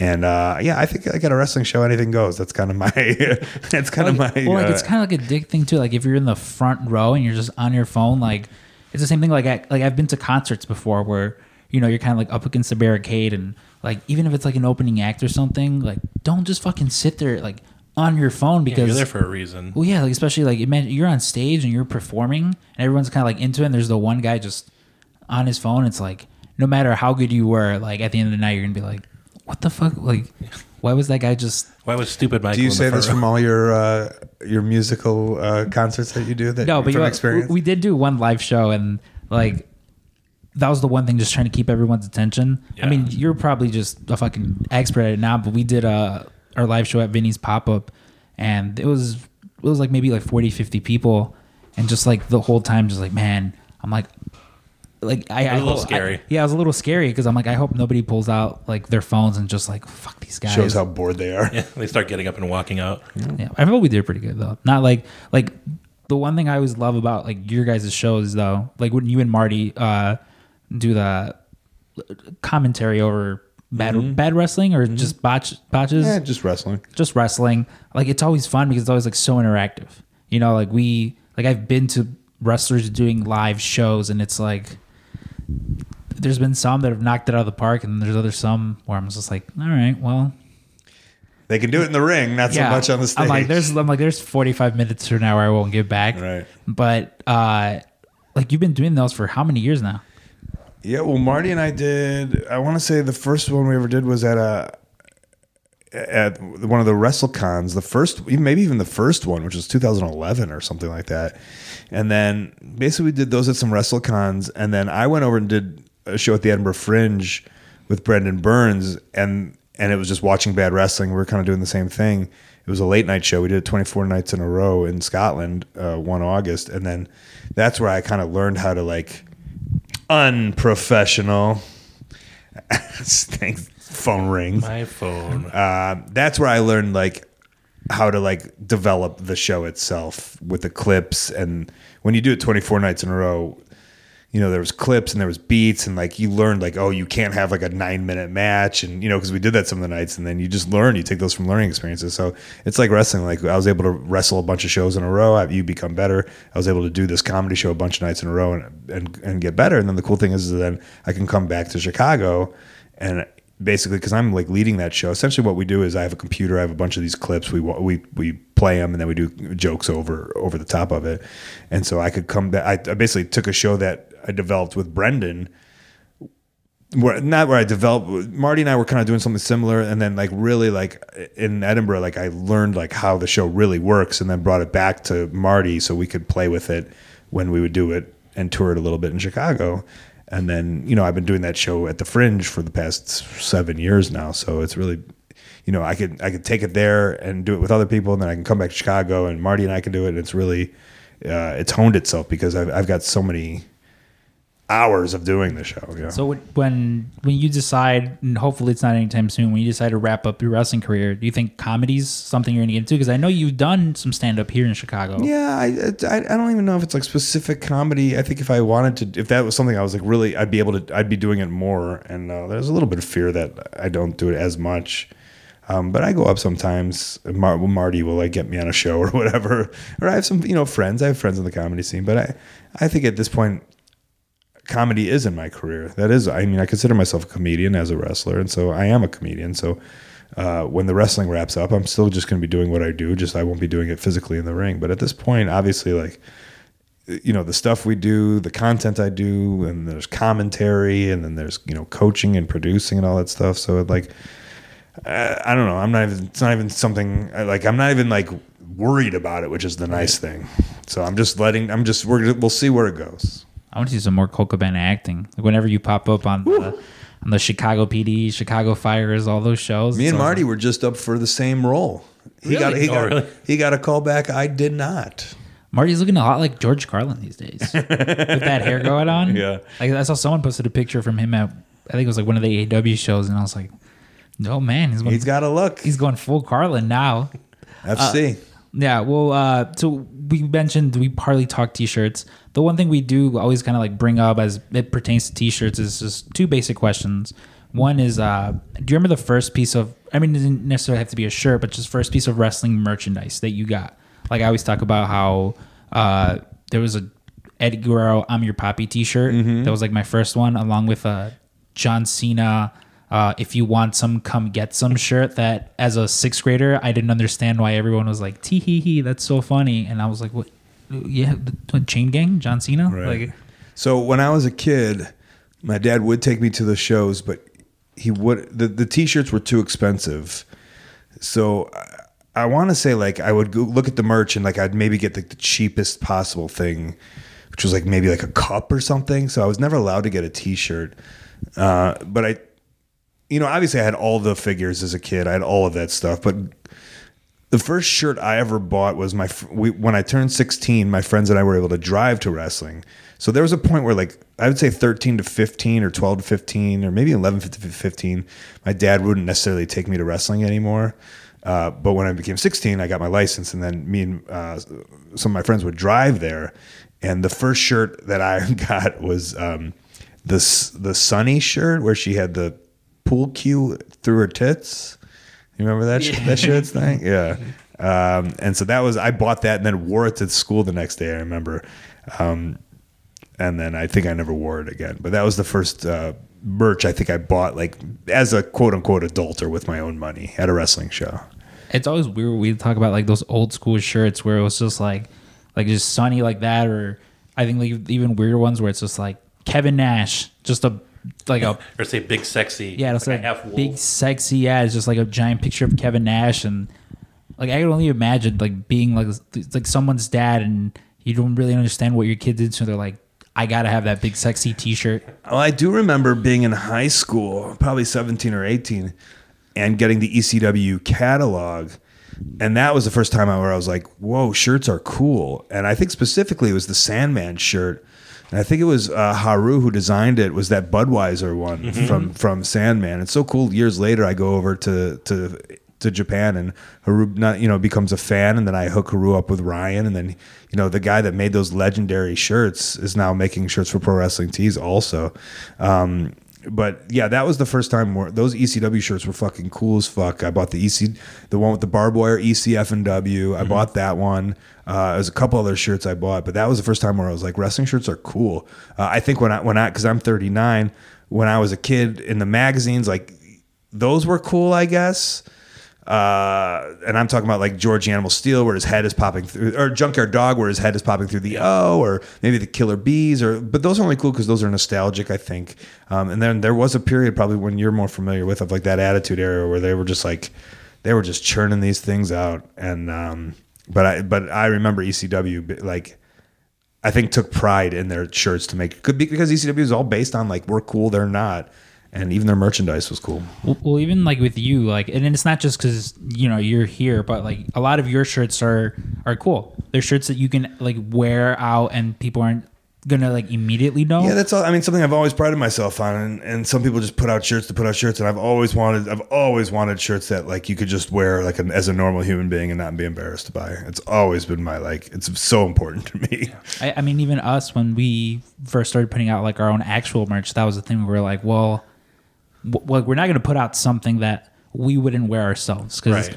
Uh, like, a lot of the times, especially we don't see all the designs, but like if I'm walking by like the giant conveyor belt in the back and I see some shirts, I'm like, there's no way this you know wrestler this wrestler would be wearing that specific shirt, which I feel like a little disingenuous. You know, I mean, if it's if it's something like a, a, a kooky catchphrase that like clearly this guy's going to sell X amount of shirts for just like this week, and then it'll drop off, and you know occasionally someone will buy it. Yeah, sometimes Ryan sends me some designs, and I and I feel just so bad because someone here has made it or whatever. And I'm just like, yeah, I guess put it up in the Pro Wrestling Tees store, which is the great thing about Pro Wrestling Tees Yeah, you can experiment. is you can experiment. But if you look at Colt Merch, which is my site uh, that I ship from my own house, I only have the ones that I really like. So you could tell the difference between ones on, on Pro Wrestling Tees and Colt Merch on on the Colt on Pro Wrestling Tees slash Colt Cabana. Are if it's not on Colt Merch, it's one that Ryan was just like, here, someone made this, I like it, and I'm like, well, I know, but cool. just put it on, yeah. Do you still sell those uh the work shirts, the Cabana ones? No, I so those the, I used to sell like a, kind of like a gas station style T-shirt, and um, God, I forgot his name, but uh, I, I want to say it was Manny, but I don't think that's right. Um, but essentially, uh, that those. So what I would do is I I got a hookup with a guy from um from the flea market on Ashland and like 65th, like down on the south side, and he would uh, he would meet me at at the at the Walgreens in Logan Square, um, and he would sell me tw- uh, shirts for 25 cents each. And then Dang. the work shirts for 25 cents. And I'd have to sort through them. Some of them had stains. I would throw them out. So I had all these work shirts. And then I would buy the patches. The patches were more expensive. One said Colt on one side, one said professional wrestler. And those were about 225 And then I would sit there and I would sew the patches on myself. So uh, it got to the point where, and that's kind of like, it's a lot of it's like where like I started like making enough money where like, you know, and, and I think the, the more you make, your hustle maybe gets a little less. And so that was at the point where I was like, I, I don't need to be sitting here sewing my own fucking patches on my shirts to sell uh you know just to make whatever uh you know i could i could i think it's time to like slow those down. So i slowed i, I slowed those down. But it, i mean forever like i think about my story and i will always think about meeting this guy in the parking lot of a mcdonald's and like barely spoke english but he knew we had like a relationship like you know every couple of months like we'd meet up in that parking lot and i'd slip him whatever you know $85 and and i would get 400 shirts for $85 you know whatever it would be and you know it was a lot to him and it was a lot to and it wasn't that much to me but a lot of shirts so There was I used to have just because they don't fit me anymore. But I used to have like four, maybe like five of them. Because there was one birthday where I was like, if anyone wants to buy me one, go to coltmerch.com and buy me one of these shirts. And I had like that. That's just like what I would wear. And my favorite part would be people would just they see the shirt, so you think you're mechanics and be like, oh, like are you you know how to fix cars and stuff? I'm like, nope, not at all. They're like, but oh. i could put you in a figure four leg lock if you'd like Yeah, I'm like I can do that. I can put you in a sharpshooter, Boston crab, but I cannot change oil. I still I still can't change my oil to this day. Um, but we'll we'll wrap it up with uh, the second question we normally ask like all the people is, what's your favorite piece of wrestling merch, like period. Yeah. Like ever made. I mean, obviously anything available at coltmerch.com or prowrestlingtees.com slash Colt Cabana. Oh man, I don't know. I mean, these little these little fucking micro brawlers are cool. Like a lot of the stuff that Ryan does. Uh, my favorite piece of merch. I mean, uh, the LJNs is what I grew up with. I hate to say the figures, but the wrestling figures, and I have such a nostalgic memory of going to the Walgreens in Deerfield and seeing Snuka, Iron Sheik, Hulk Hogan. You know, I was probably five at the time, and seeing and like I loved wrestling, and it's not like you, especially at five, it's not like a like there's no newspaper. It's, it's like you just like you love wrestling, and then one day in Walgreens those things aren't there, and then one day they are there, and you're like, what the These are so rad. yeah, and especially at five because those LJNs were so big. So a lot of like a lot of my memory is just going, and then obviously later is just going to Toys R Us and like literally getting out of the car and running to the aisle, assuming that like I didn't want anyone even beat me to a a rare toy, you know, even in the time that like I walk, I wouldn't walk to, I'd fucking run to the fucking just in in case there was a, a rare. Like for instance, like there was a Koko B. Ware that like I once found, and so like let's say like I didn't run, and someone else I'd assume was like trying to you know would be there and grab that Koko B. Ware, so I had to be there really fast. So those LJN toys are really like my favorite merch of all time. Um, I'm trying to think otherwise. What what else? Like when I was a kid, the problem was like my you know like my family was cheap and like we. It's not like we didn't have money, but like I just I knew that like well we're not allowed to have like merchandise. That just wasn't a thing. I, I can very much like relate to that. Like I, I didn't get into wrestling until I was a little older. I was like 11, maybe 12. And I was, I think I was like still playing with toys then. And I remember my uncle getting me like a bunch of Rey Mysterio and Eddie Guerrero figures, which I was just like, oh my God, because those are like my two guys. But my neighbor across the street, that kid was spoiled rich and he had everything. He had every wrestler, like the, the steel cages, the like the one that was like still like the blue steel cage, and then like the other. one. So he had everything, and like when I wanted to play with like wrestling toys, I would have to play with him because it was very much the same way. Where it mm-hmm. was like I had those toys because my uncle got them for me. Otherwise, I'd have to wait for like my birthday or Christmas, and it was just like I'm like, come on. I'm like, I just, I really want like, you know, like a rhino or, or whatever it is. But so I, I can definitely much like relate with that where it's like, unless it was like a special occasion. Yeah. Uh, Although uh, one thing I would say is when I when I worked in Tijuana when I was like in my mid twenties, I remember uh, at that point I had been I had seen Honky Honky Tonk Man sell masks uh, at the merch table and make a lot of money, and I was like, it, really sparked something in me. I was like, oh, that's a great idea. Where do I get these masks from? And then I found a guy and I would order from him online. But then I went and worked in Tijuana, and outside there was them selling like all the lucha stuff. And if anyone's ever been to Mexico, like that's kind of like a thing. It's just like all this like lucha hodgepodge, just crap, just around. And I remember I thought that was a really cool sight of seeing all the lucha stuff out there in Tijuana. And then, of course, I offered to buy up his whole inventory, and I bought all the masks for really cheap. Ended up taking them back to America and uh, you know making my rent for that month by selling those masks. Uh, and then obviously in Japan at Totokan, there's all that merchandise out there. That's that's like the famous uh, merch store in Japan, and it's, it's that was really cool. The first time I ever went in that store and looked around and saw all the just the weird stuff. And so now in my house, I have like uh, I started buying a bunch of uh, old vinyls, and I have like weird like uh like and that was based off of the first purchase I bought that Terry Funk um, album uh, that he made in 1983 and released in Japan, and they had it at the Totokan in Japan. So I bought that, and then I started kind of a vinyl merchandise uh, collection, which I have. I thought for a second Honky Tonk Man was selling Honky Tonk Man masks. He would if he could. Oh yeah, he, but like He's one of the legends.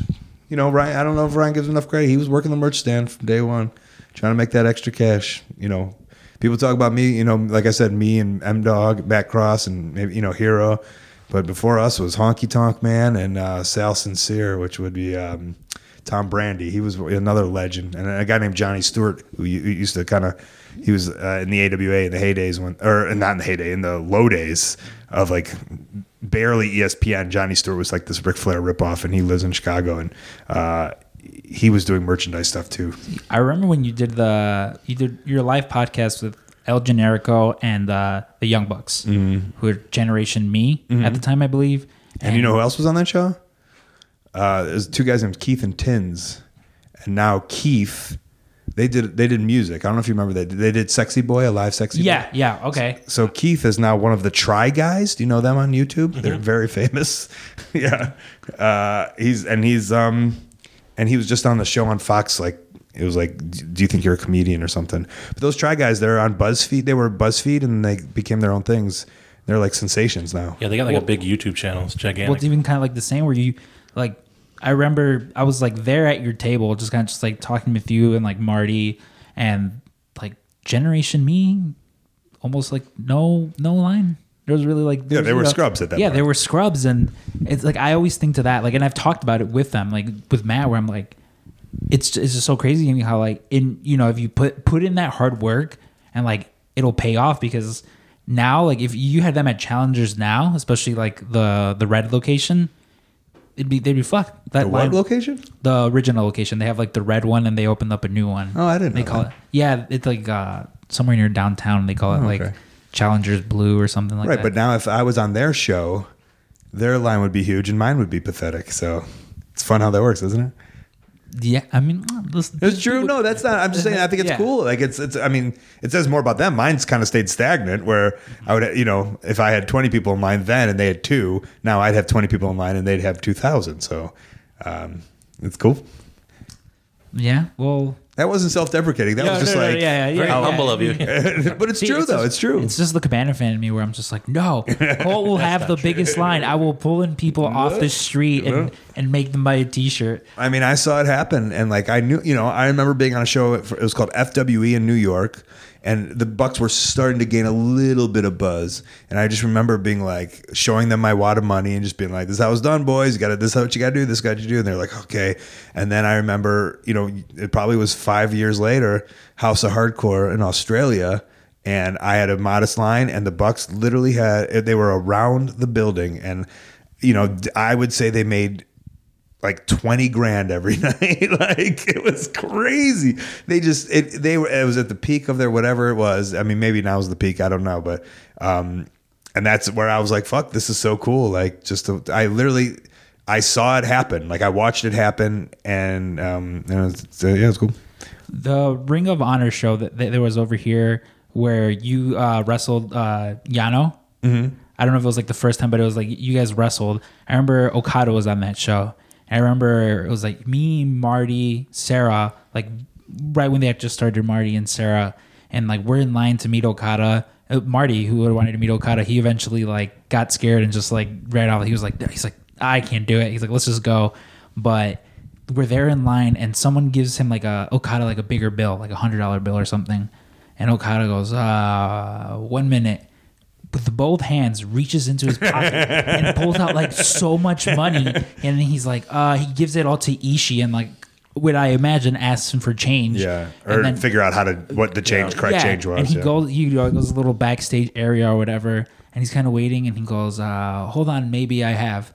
And then in the other pocket again with both hands just like pulls out and I was like man this guy really is the fucking the rainmaker. Yeah. because it was just I was like it's incredible Yeah, I mean, I I had days like that too. Not probably not to what he did, but maybe even like you got to understand when, when when my podcast first came out, like th- at this time, no one was still like doing the merch like I was, and then all of a sudden, I had like gained all of these fans who like really really knew who I was because of the podcast. So let's say like 3 years into if I started in 2010 at 2013 when like it really like the merch stand wasn't like that ridiculous, but like I had 3 years of like all these people like learning my story and knowing about me and wanting to support like knowing I'd been fired and like being like they wanted to give me money. And at that point like at the that was like the height of it 12, 2012 2013 like I would have I mean that people were giving me money like that and it's a fucking it's the best. It's so cool, it's so fun.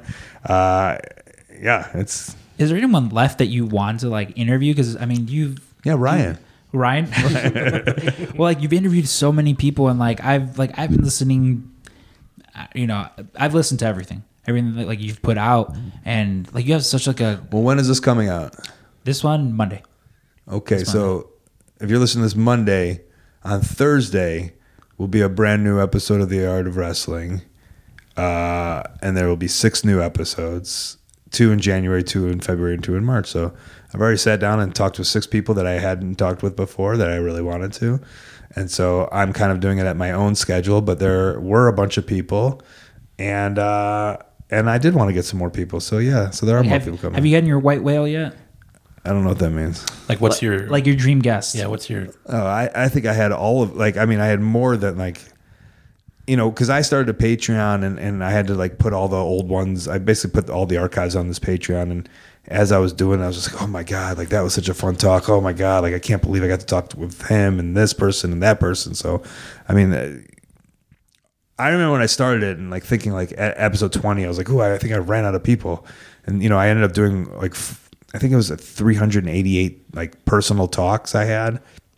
So uh, yeah, so many of the. I mean, just the lit. Just a lot of me for the old time. It's like demolition, smash, and uh, and and um, I was gonna say uh, Jamie Dundee and uh, and uh, Mar- uh, Dutch Man- Mantel. Uh, you know, someone I do want, and I and I'm hoping to get him in this new batch is Demolition Axe, who I've had a lot of like great conversations with. But there's there's always gonna be a, a, a nervous piece of me for some people not to ask them, and I always get kind of like nervous wanting to ask him to to do anything. But I know he would. He was on my mini one.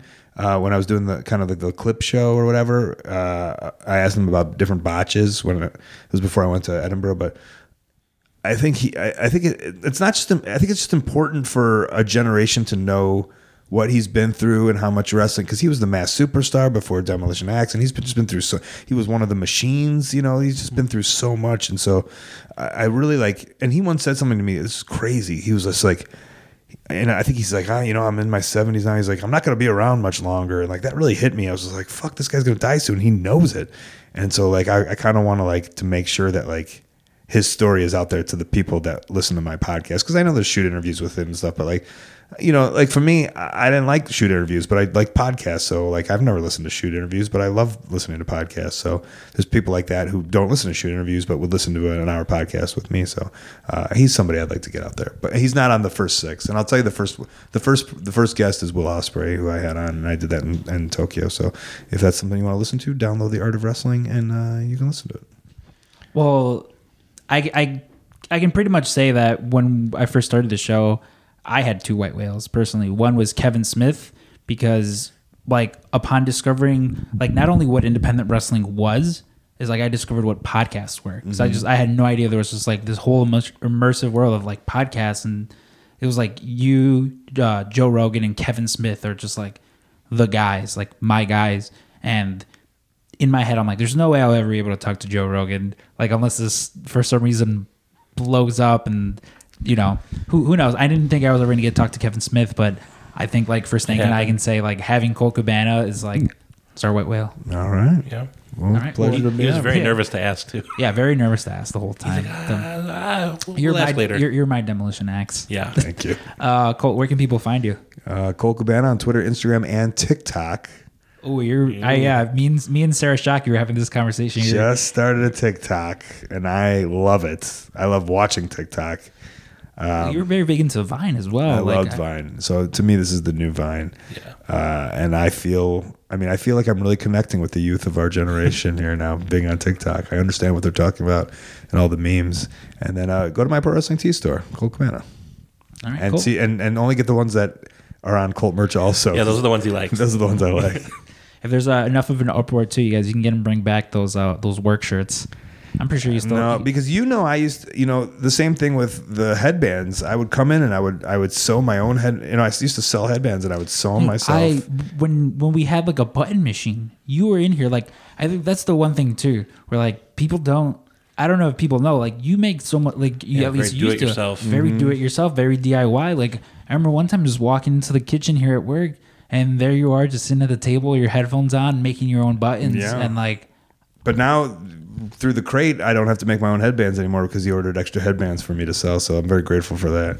And I recently, I just took, I just finished, I, I, I was doing some tweaks to coltmerch.com and I, I just took off those buttons. They didn't sell very well. And I don't know if I even pushed it, but I brought them to those shows and they didn't sell really well. So uh, I- I think that's the last of my DIY ness. I don't know if there's anything else that I really make myself. I make my gear but myself, but that's, I'm not selling that. Well, I am after I'm done.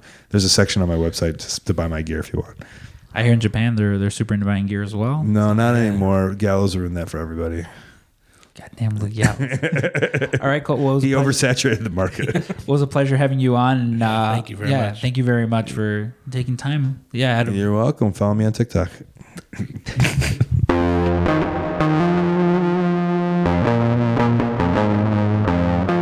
thank you again to Colt for that interview. Oh man, Yeah. he's always a delight. he's always a delight and like listening to uh the episode with that he did with marty and sarah i was like oh man there was like there's there was so much more we could have asked him because it was funny because there was a little bit of overlap where uh if you haven't already go listen to last week now Yeah. because now it's monday last week's episode of marty and sarah and there's definitely a few things where Comanda's like oh i talked about that on pwt cast i talked about that on pwt cast which was like a nice little plug Yeah. um, but yeah, I mean, Colt's definitely someone you know we'll have back, especially once we have like our nice studio set Yeah, up. and even so, he was very generous with his time. Like we were, we were kind of thinking, oh, it'll be like a little twenty minute Yeah, it was thing. Full about a full hour. yeah, it was it was a good convo. Yeah, gotta love Colt, and yeah, just him like especially when he said those nice things about me. I was like, ah, yeah. Yeah. I was like, yeah, Daddy loves me the Senpai most. noticed. Senpai noticed. Yeah. Uh, so thanks again to Colt, and hey, also thanks again to friends of the show. Um, we had Jesse stop by the store this week. Yep. Yeah, he's always a delight. Jesse, nice. He was yeah. in there for the Cubs convention, and he got to see the uh, taxidermy mice. Ooh, yeah, he. I, this is my new favorite thing. I like. Frank was in his office, otherwise I would have taken him to the office to see the giant green The rat. the green rat. Yeah, Yeah. not even a mouse. That thing's a full on rat. But uh, also shout out to Drew and uh, I believe his name was Matt. Yeah, Drew and Matt. They bought two of our shirts this week. Nice. Yeah, we always appreciate whenever you guys uh, purchase our t-shirts from us, which are available uh, at prowrestlingtees.com forward slash pwtcast. Uh, also, wanted to give a shout out. We forgot to do it up front. Uh, to the sponsors of the show, we have Freelance Wrestling. Uh, if you're in the Chicagoland area and you want to see the best independent wrestling uh, that Chicago offers, hit up Freelance Wrestling. They're usually at the Logan Square Auditorium. You go to freelancewrestling.com for more info. And they also have a wrestling school. So if you're looking to get into wrestling, uh, Dave and I might jump in there at some point. Show them what's what. Yeah, you'll be my heater. Yeah. You'll be my Kevin Nash. Yep. Uh, but we also have another uh, sponsor, it's M3 Toys, uh, and they're actually they're running a little promotion right now.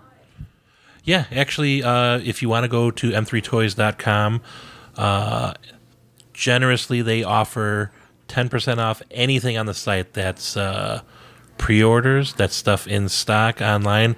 Uh, just use code PWTCAST. That's PWTCAST for 10% off. Um, and it also helps, the you know, friend of the show, Stupid Michael, who Yeah. runs M3 Toys. And you know, His as poor family. yeah, his his poor wife he's making work in that new office of his. Oh, but it's pretty cool. They have a lot of really you know really cool stuff up there. They started adding some. I saw those like NECA Ninja Turtles that they have up there. Yeah, it used to be mostly Funko Pops, but now they're getting some NECA stuff. They're getting a lot of really cool. yeah, some cool like Marvel Legends stuff. He has Yeah. like that. uh What's his name? Star Lord helmet. Yep. They Yeah. got the the Stark Gauntlet. Mhm. I think they have those new uh Mandalorian figures. Yep. yeah so there's a lot of cool stuff over there go ahead and check it out like it's dangerous for me walking in that office because i'm just like "Ugh, i, I want, want it. I everything want it. Yeah. Uh, and then hey last but not least uh another our our last uh sponsor of the show hot, Hot, topic hot topic. hot topic joe gotta be tell you you The sweetest man. the sweetest man I'll, I'll tell this story and uh i'm sure he'll be blushing when he hears this but it literally warmed my heart Yeah. uh, about like what two three weeks ago he reached out to us he said hey uh what what t-shirt size is vinny friend of the show vinny he's a former guest as well he's like i want to send him some shirts i'm like oh he's a, he's a medium you know okay cool and then it was like earlier in the week maybe monday uh like I, I i'm the one who receives all the packages as far as from ups so there's this big box that says vinny and i'm like oh this is probably vinny's shirts so i walk it over there i give it to vinny and he's like What what's is it? this? He's like, what's this? I'm like, oh, it's for you, bud. Open it up. And he looks at me like I'm like fucking with him, and he's like, all right. Opens it up. Dude, Hot Topic Joe hooked him up with some horror teas. And I, it was funny because I, I text Joe, I was like, it is literally like those videos of those little kids opening up Nintendo 64s Yeah, for that 64 Christmas kid. exactly what that like he was just like what the fuck and you know we've talked about before on, on here hot topic joe's you know he's hooked up your daughter he's hooked up Yeah. me with all my beautiful fucking jay and silent bob merch so shout out to hot topic beautiful joe soul. we can confirm we will be recording with him on the cruise. Yeah. that's the one guest we'll He's our twofer. He's our twofer. Yeah, it was it was so much fun last time, and there's been a lot of like really cool shit that's happened since then and now. So it'll be fun to get to talk to him. Yeah. Hey, I don't know about you, but um, I had a lot of people this week uh, sending me this very specific article about Watchmen. Oh yes. Yeah, so for those of you unaware, uh, David and I had a, uh Watchmen podcast this summer. Basically, yeah. Where yeah, if you listen back to any of the older episodes, you know, Dave and I loved us some Watchmen. We uh we loved the show. We you know. pretty hooked on it. yeah, and we were talking about it like day to day. I know Vivian, friend of the show, she was like, "Oh, I'm gonna start watching it." Vivian, have you caught up yet? Yeah. It's about time you have. Yeah, come on. That's also my favorite thing on the show is talking directly to her. Yeah. Love you, Vivian. Um, but yeah, the, the show's not coming back for season two, which is it's a little bummer. Yeah, I mean, on one hand,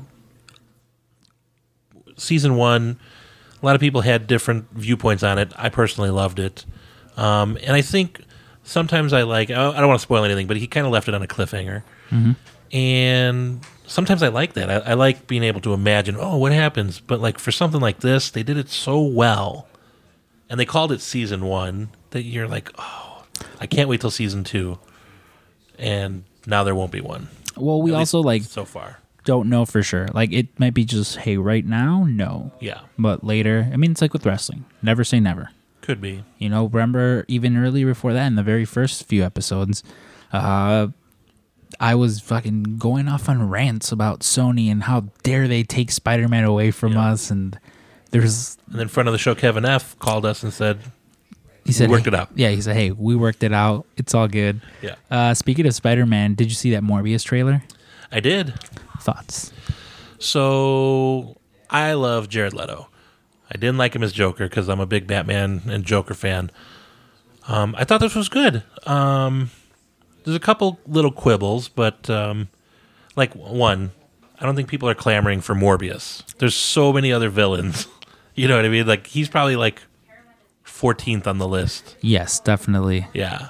Um but with what they gave him, he did a great job. I'm sure he's got a lot more meat to sink his teeth into, pun intended, uh, than the Joker stuff. And hopefully he wasn't doing weird shit on the set, like sending bloody bats to people and stuff. You know, maybe he learned his lesson. See, I just hope that it's not like the Venom movie. Like I didn't like I love Tom Hardy. Tom Hardy is someone I'm always campaigning for. I've been campaigning for him as Wolverine for years. Great Wolverine he would Would be. be a great Wolverine, you know? But Venom, I just You know what I will say that really annoyed me? Two things. From the studio that brought you Spider Man Oh, yeah.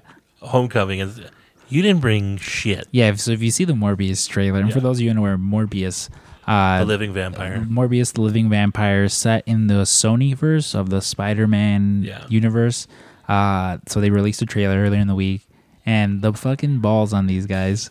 It's like, and you see it in every preview. You know, Yeah. uh, from the studio they brought you this and brought you that. Yeah. They have from the studio they brought you Spider-Man: Homecoming, Spider-Man: Far Away from Home. And it's like, no, No, no. no, no, no. No, no. You guys brought us uh, Venom Yeah. And Spider-Man. Uh, You sat at the Thanksgiving table. You didn't cook the turkey. yeah. You know what I mean? Yeah, Spider Man was taken care of by uh, friend of the show, Kevin, Kevin F. F. Yeah. but yeah, I mean, I saw that, and yeah, like I said, hey, it was cool seeing Michael Keaton at the end. Yeah. They are def, I, and I've seen rumors of J. Jonah Jameson being in this, so Yeah, So that that ties it to the Marvel Spider-Man universe. But then eagle-eyed viewers saw, you know, Morbius walking past a Spider-Man poster that said murderer on it. But it was the Tobey Maguire Spider-Man. And furthermore, it was a screenshot from the Spider-Man game on PS4. Like like when there's a loading screen and you're wearing the Raimi suit, it's that Spider-Man. So it's like how do you how do you fuck that up? yeah, it I don't know if that was a fuck up or what. yeah, very very confusing. I I'll watch it. Yeah. You know, like I've said, kind of like this, and with like Black Widow, I'm not gonna rush the theaters to watch. No. But the one thing I am gonna rush the theaters to watch is that uh, New Mutants movie. I I was I was in the first trailer and I saw this new trailer and I didn't see the new trailer yet. Is it good? it's good, yeah. And if they find a way to tie it into the MCU, I will be glad. And if they're not tying it into the MCU, I hope that this is a self-contained one-shot story, Right. and that it's done very well because we know we saw with like Joker, uh, Oscar-nominated Joker. It might That- clean up. Yeah, that you can do that. It's fine. I'm a, like I would prefer that they keep those because I really like all those actors. You know. Yeah. I'd prefer they somehow bring them into the MCU, but Yeah, I've always been a big proponent of, especially with like comic book movies.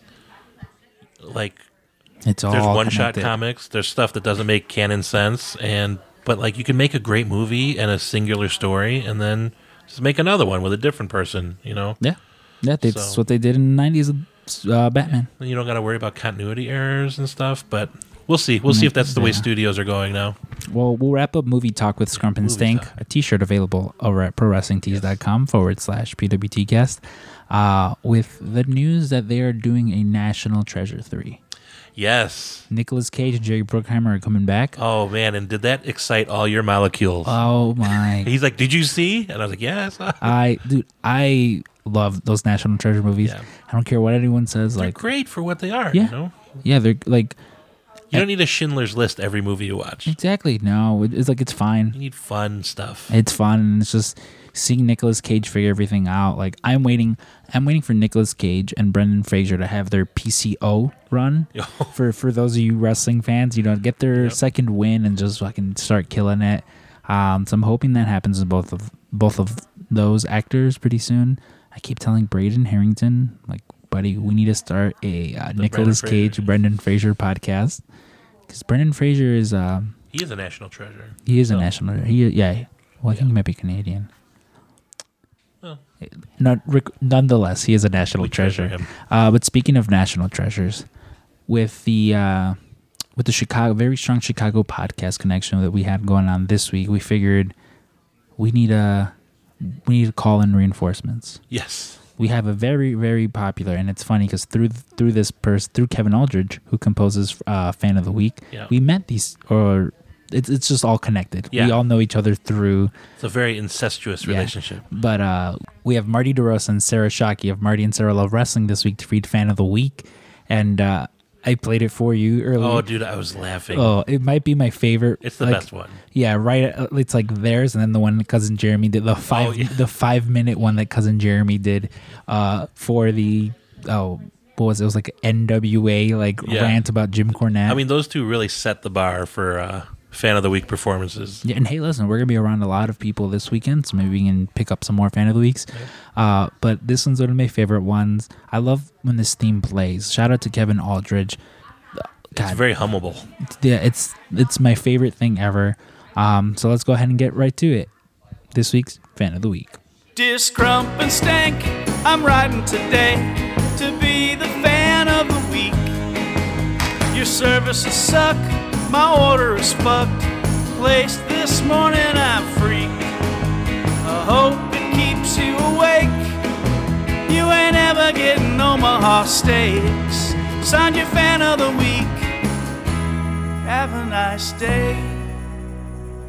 Friends of the show, Marty DeRosa and Sarah Shockey from Marty and Sarah Love Wrestling here for this week's Fan of the Week. Marty will be playing the role of Pat from Parts Unknown, and Sarah will be playing the part of Pro Wrestling Tees customer service supervisor, Maggie. Comment Where are the t shirts featured in your ad with PWI on the front and the shirt is a solid color? Hello. Thanks for contacting us. All the Pro Wrestling Illustrated shirts can be seen here, linked. All of them beside the ash besides the ash gray one are solid colors. Please let me know if I can help with anything else, Maggie. There's no such thing as a 1999 shirt unless that 1999 includes the postage to send to me. The t-shirt cost does not include shipping. There's an additional shipping charge if you would like the shirt shipped to you. If you have any questions, please let me know. As I mentioned previously, 1999 for a shirt is an outrageous ripoff.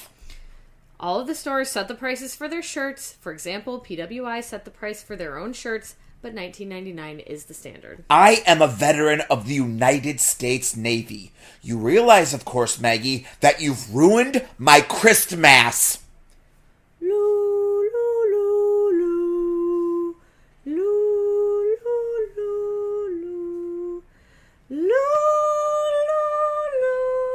Merry Christmas, Bud. Have a nice day. Thank you again to Marty and Sarah for that. Like, I just The best. the best. You know, I I love them so much. Like, And the way they did it, it's like the theater of the mind. I could see them. Mm-hmm. well, that was the, that, that was the thing. Like, Sarah was like, "Send me a script," and it was very bare bones what I sent because I'm like, these two are They're pros. they're pros. They're super creative. They will they will add their own touch, their own flair on it. Yeah. You know, like I w- I wouldn't come up to you, Dave, and until you had to design a shirt. No, you wouldn't tell an artisan how to use his paints. No, no, not at all. Uh, so thank you again to Marty and Sarah. It's been a very fun, very fun uh, episode this week. Yeah. Um, yeah, it's it's down to the wire now for Yeah, us. We, we got to get ready. We got to start packing. Yeah, we gotta start packing. I don't. We don't know if you're gonna have frosted tips or not. We'll have to wait for. I haven't decided still. Listen, I am, I am your partner in this, so I'm in this Support podcast. I'm gonna support you. What, regardless. I kept telling him like you should just dye your whole head. Like, could you imagine you show up to the airport with like it takes so long. with just like silver hair? Well, one of my original plans was I was gonna I was gonna pull a Taffy, uh, friend of the show from Hot Topic. I was just gonna do all cotton candy blue and pink, but they were like it was gonna take your hair because it's like jet black hair. It's gonna take like seven hours to do. I was like, oh, I didn't have enough time, but one day, God damn. Hey, Jericho Cruise three. yeah, one day, me and Taffy we're gonna be twinsies. Oh, I got. it. I can't wait. Yeah. Uh, well, all right. Thank you, everyone who's who's stuck around. Um, and again, you know, Dave and I, we do this every week. We, if this is your first time listening, uh, go leave some feedback. You know, you can go iTunes. Uh, we're on social media. You can find us on Twitter and Instagram at PWTcast. Uh, we're only 25 episodes in, but we have a nice catalog, uh, back catalog of people that we've had on, include Zach Ryder, Kurt Hawkins. Ethan Page, Effy, Kevin Smith, and Jason Mewes. Swoggle. Swoggle, Marty and Marty DeRosa, Sarah Shockey, John Pollock and Wai Ting, Braden Harrington. We've uh, we've amassed quite the, and hey, we've also have people here at the shop. You know, that's the thing. We not only do we talk to people involved in wrestling, we talk to people here, and Yeah. you know, People very near and dear to our hearts. go listen to that uh, cousin Jeremy episode. You know, that's one of my favorite. I So we, hilarious. We love cousin Jeremy here. Uh, I guess a little spoiler when we start doing some more uh, like stuff in the studio, we're bringing cousin Jeremy on Yeah, as the you know he's already agreed to it. And even if he didn't We're I would- making him. yeah we would make him do it because he's just that nice of a person that he would volunteer his time um but man i've run out of things here to say at the pwt cast Yeah, me too. I got to get ready to uh, ship off. So i still gotta go pack let's see if uh, i'm not up at 11 still packing we'll see. all right guys well i've run out of things here to say uh so for the pwt cast i've been scrump And this is Stank. and this is friend of the show kenny omega Kenny Omega here, friend of the show. We've run out of things to say here at the PWT cast, and so I must bid you adieu. Goodbye and good night. Bang, bang.